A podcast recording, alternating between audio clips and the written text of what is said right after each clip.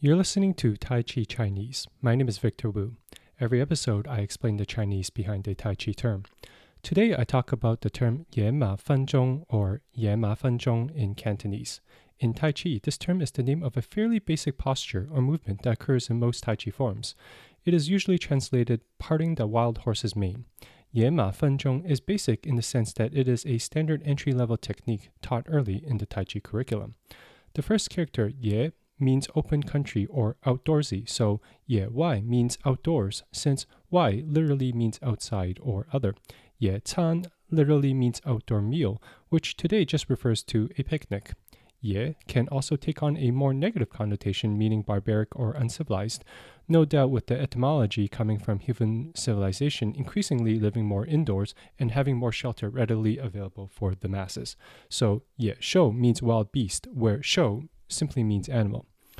Ye Man means barbaric, where Man means savage. Ma is the Chinese character for horse. Some Chinese characters developed historically as pictograms, that is, they were originally written or really drawn to represent the object itself. Think of ancient Chinese writing like emoji along with Egyptian hieroglyphics. Over time, these Chinese characters evolved and the strokes in them were standardized and, in particular, simplified so that they don't look very much like the original object anymore. Ma is one of those fun examples where the modern character still looks very much like the intended object especially if you look at the so called traditional written version of Chinese still used in Taiwan, uh, but not in mainland China, the four dots at the bottom of the character represent the four feet of a horse. Ma Li means horsepower, as in the unit of measure used today in automobiles. Li literally means power or force. Lu means road, so Ma Lu means road or street today, usually referring to the roads of a city occupied by cars. This is one of those more obvious examples of etymology. Relatively fast transportation in the ancient world was done by horse carriage, and so it made sense to call those roads ma lu. And so ma che means horse carriage even today, where che means vehicle. Today, however, che has by default come to refer to a car. Ma ling shu is one of the names for potato in Chinese. Shu is used to refer to a variety of rooted vegetables. Ling refers to a bell. Ma Ling thus literally means horse bells, and in particular referred to the small bells you would tie to a horse's neck. In the ancient world, in both East and the West, people used the ringing horse collar bells as a signal for oncoming traffic, or in other cases, as part of the fanfare of a high ranking government official. Apparently, when the Chinese first saw potatoes, they thought they looked like these horse collar bells, and thus the name Ma Ling Shu came to be. Ma is also a fairly common Chinese surname. The famous French born American cellist of Chinese ethnic background, Yo Yo Ma has this last name. The third character in our term today is Fen. It simply means separate or divide, but like most characters in this podcast, it's a versatile one.